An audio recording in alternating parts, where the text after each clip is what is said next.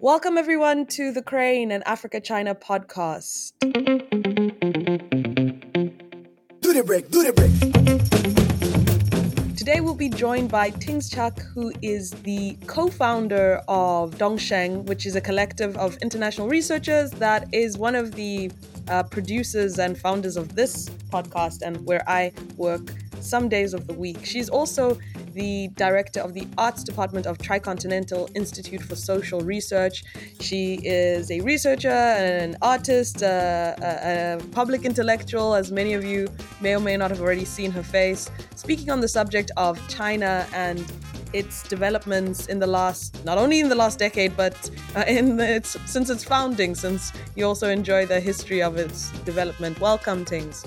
Thanks for having me. And so today we want to talk to her about this new journal. And before we do, maybe we, I want to play the promo clip of Wenhua Zongheng. Here we go. Excellent. Wenhua Zongheng. Wenhua Zongheng. Wenhua Zongheng. Wenhua Zongheng. Wenhua Zongheng. So, what is Wenhua Zongheng? It's a brand new quarterly journal on Chinese thought that brings together the contemporary debates in China in dialogue with thinkers of the global south. It's available in English, Spanish, and Portuguese, and it's a new collaboration between Tricontinental Institute for Social Research, Dongsheng News, and Wenhua Zongheng, the Chinese version. Please check it out on our website at thetricontinental.org or at dongshengnews.org and tell us what you think. So, as you heard, Wenhua Zongheng, maybe those of you who are listening can try to say it yourselves, is a quarterly journal of Chinese thought. And Tings, you've been part of the international launch of this journal, which was previously only in Mandarin. So, maybe you can tell us about uh, this project and how we got involved in this. Yeah, sure. I mean, I think it's a really exciting project, um, a joint project between Tricontinental, uh, Dongsheng, as well as the, the magazine from China called Wenhua Zongheng which is a bi-monthly journal um, on you know contemporary political and cultural thought in China, and it was founded in in 2008. And you know, wind back 15 years ago was a pretty complex moment in the country and in China. Um, it had already gone through you know three decades of the opening up and reform. Um, there was sort of you know this economic opening was also uh, an ideological opening right? And so wenhua zongheng was created as a space to debate ideas especially from the let's call it the broad left camp um, and became an important reference here in china dealing with topics ranging from you know how to come to terms with china's uh, civilizational history and then also the development of socialism uh, the kind of um, uh, ongoing innovations around socialist constructions and how China sees itself and its its role in the world. And in our first issue that we launched three months ago, one of the articles was written by the editor. His name is Yang Ping. Um, and so we've now had this opportunity. We're about to launch our second issue, which we can talk more about. Uh, and it's an exciting moment because I think there's a real need uh, in the world amongst the left, amongst the global south, for more information about China and as it relates to the global south. I mean, this is an incredible opportunity. Must be a lot of work. Uh, I imagine, you know, translating or interpretation is always a challenge to get the most uh, accurate uh, translation. And so, uh, how's the reception been? What what what do you think the kind of impact of something like this is? I mean, I think it still remains to be seen. We have our first issue out and we published it in English, Portuguese, and Spanish, understanding that we don't want to only speak, you know, to the Anglophone world. Um, we've had some great, um, I think, um, reception so far. We did um, uh, some events in, in Brazil um, with some of the scholars there. So this has been an opening to be able to dialogue with some scholars, activists, and thinkers of the left in, in different regions. Um, and and I think it's interesting you brought up the question of translation. I think for those of us and Mika, you'll know well, uh, who work um, and and sort of live between cultures and between kind of um, sometimes we joke about in tricontinental right about between different epistemologies. It's translation. It's much more than just uh, a literal uh, translation. You know of from you know comparing apples it's really different. You're actually con- uh, translating a whole worldview and bringing new concepts and that's actually one of the reasons we even kept this name that we know everyone uh, has a hard time pronouncing but because when we initially thought that you know why should we translate it into an english name or try to approximate you know to what we think it would mean when it really carries within a whole you know uh, tradition and understanding and it's also inserting that maybe other frameworks not saying the China, chinese or the chinese language or one of the chinese languages needs to be dominant but um, it's almost a bit of a let's say a provocation or an invitation for us to kind of enter um, new worldviews. So we're hoping, I mean, even through a podcast like this, or you know, for your listeners who want to check it out, it's online for free, both at the Dongsheng website and at the Tricontinental website to read it and let us know because we're making it uh, really available for for people who are interested in in China and and China and the global South. So, with respect to this latest issue, or the first issue, the inaugural issue, which concepts or ideas do you think are relevant to the global south and global south audiences what we can learn what might be um, most engaging in relation to our reality and why do you think that is? Because uh, for example i think one of the essays i think it was the first one from yang ping um, speaking about the ukraine crisis and building a new international order. Of course as many of you who listen to our podcast and those who are following geopolitical shifts have seen, um, there is a strong maybe it's too strong to say strong, but in our, our last conversation we had with David Monyae, who's a um, an expert on international relations from South Africa, uh, he spoke about how there is a kind of shift in the mood, and that he he mentioned Gramsci, um, this quote about the interregnum of the old is dying, but the not new the new is not yet born. And one of the things that Yang Ping speaks about is that the, he he believes he and his argument is that a new order is is coming into being. And so, what do you think? Uh, that was one of the concepts basically that I thought was interesting and that it's not only in the global south that we're seeing it that china sees itself as being part of this birthing process of a new international order so just what are, what do you think are some of the concepts or debates from that first issue that really you know make sense and can speak to a global south audience yeah um i think before maybe diving into some concrete uh, concepts and i'm glad you you brought up Ping, you know because that's sort of where we got the idea of of um, naming our first issue, which is on the threshold of a new international order, exactly that idea of we are not quite there yet, but we are definitely seeing uh, what we've been, you know, President Xi has called it, you know, uh, changes unseen in a century. And that was definitely a theme in that first issue. I think, given that sort of geopolitical and historic moment we're living, one of the things is, I think, in lots of places of the global south, um, and amongst the left, you know, there's a lot of lack of perspective on on these concepts or debates that are happening in China. Um, a lot of times, I think there's a sort of repetition or or or uh, a belief in the lines that come from you know DC or London or the former colonial cap uh, capitals, and so as a result, you know, even these kinds of concepts, debates, and ways of understanding uh, kind of get lost. So really, I think this question is key to why we want to make this um, journal um, or, or magazine, a quarterly magazine, available because it's to dialogue with how people from the rest of Latin America, Asia, and Africa um, are, are, also seeing their own realities. Um, that being said, um, I think one of the um, key ideas, you know, not a small topic is is how does China understand its history around empire and imperialism? You know, I think this is one of the biggest questions of our time. Um, and in one of the um, uh, articles by Professor Yao, he, he talks about the five centuries of global transformations, and he says a Chinese perspective. And he actually looks back 500 years to help us understand this present moment. But in specifically, it's to look at the question of empire or imperialism and whether that's applicable to China today. He doesn't answer that question, but at least it looks into the history of why China's rise um, in the last few decades uh, is in a very different path historically than what we see of, say, the US or the rest of the West. Um, that's defined by 500 years of colonialism and genocide and slavery and territorial invasion. And having that historic understanding helps us see China's rise in a, a different way.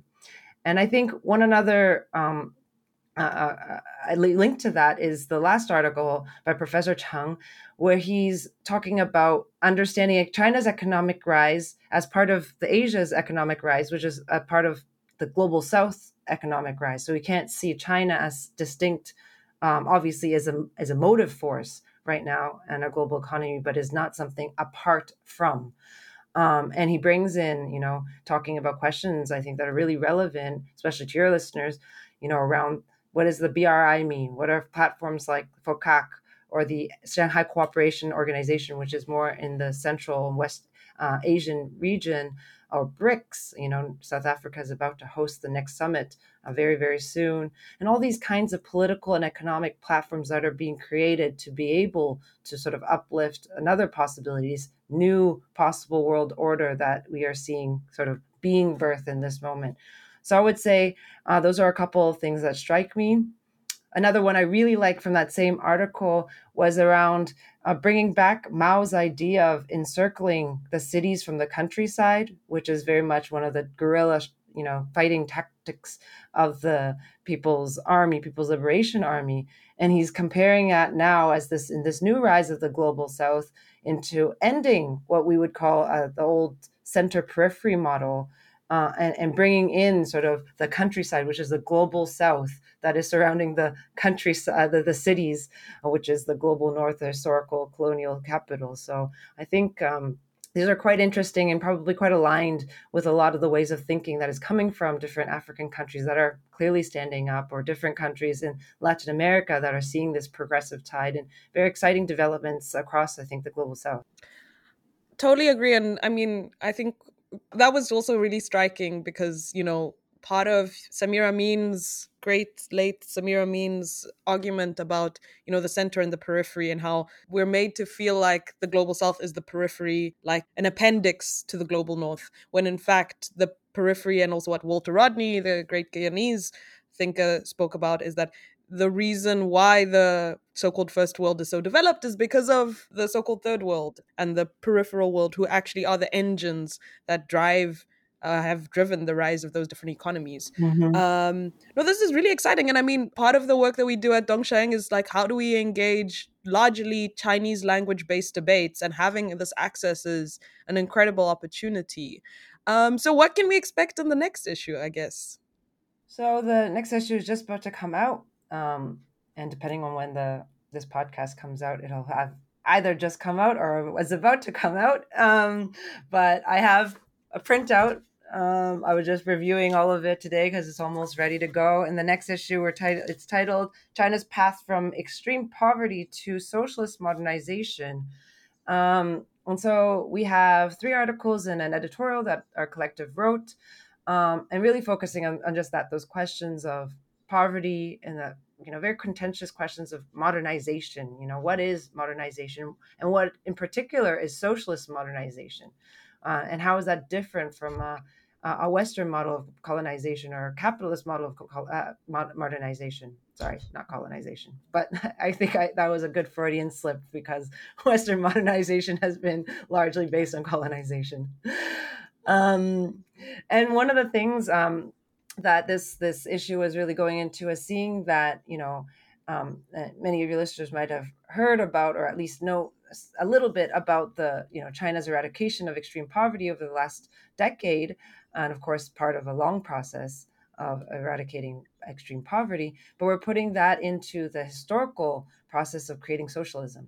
You know that the story of industrialization of development uh, is completely inseparable with the building of socialism and because a lot of people will look at the reforms that came out of the deng xiaoping period and saying okay that was the end of the socialist project. That's proof that china went down the capitalist path and any gains that have been made uh, economically or or or even you know for the people would be because it took a capitalist path. And in this uh, we have you know two authors are focusing specifically on the poverty question really defending uh, uh um, a perspective uh, those differing perspectives, but a, a, perspective that this was part of a long uh, let's say, century of, of, fighting for socialism in this country, and and um, even with the kinds of ups and downs and, and mistakes and changes of building socialism. And that's the third article, which is what's called Socialism 3.0.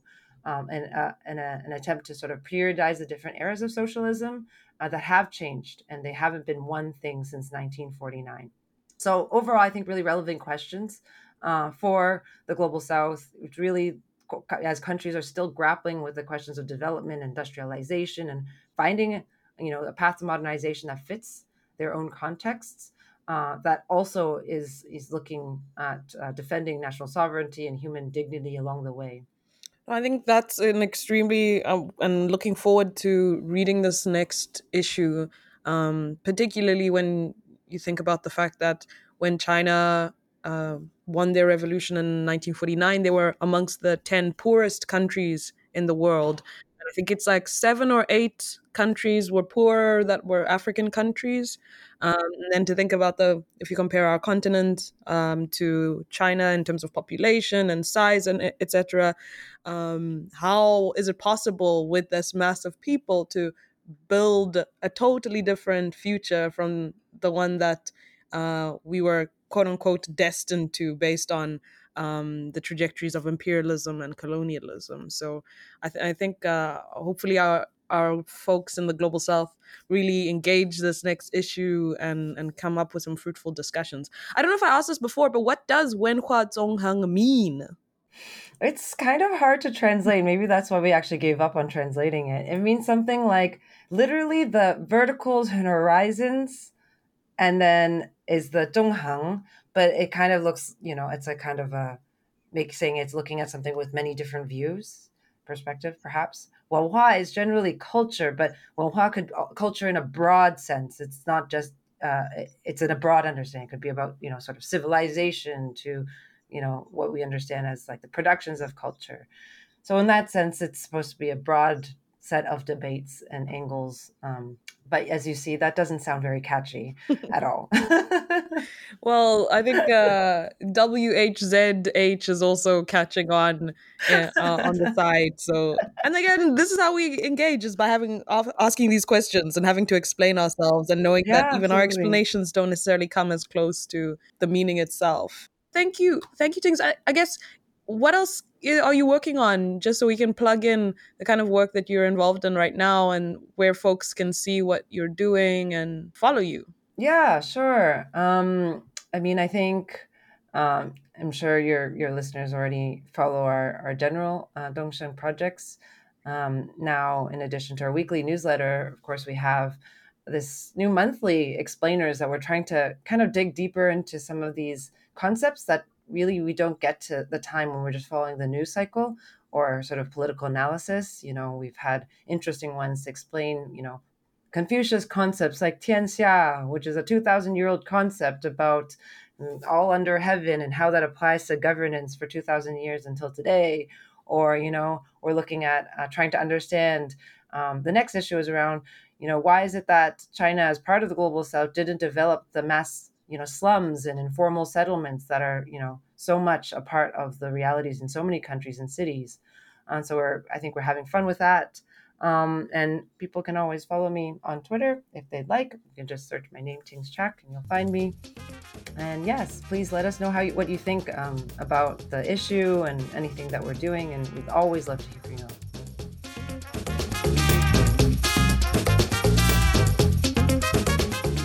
you so much for taking the time to join. And I do hope folks will check out follow Tings on Twitter. She's always engaged in a lot of different and interesting things. As I mentioned, she's also a cultural worker, I think is the term we use nowadays. So she also has some beautiful um, imagery and visuals that accompany a lot of her work. Uh, so I think on that note, please remember to check out dongshengnews.org. You can follow us on all social media pages by follow by searching Dongsheng News.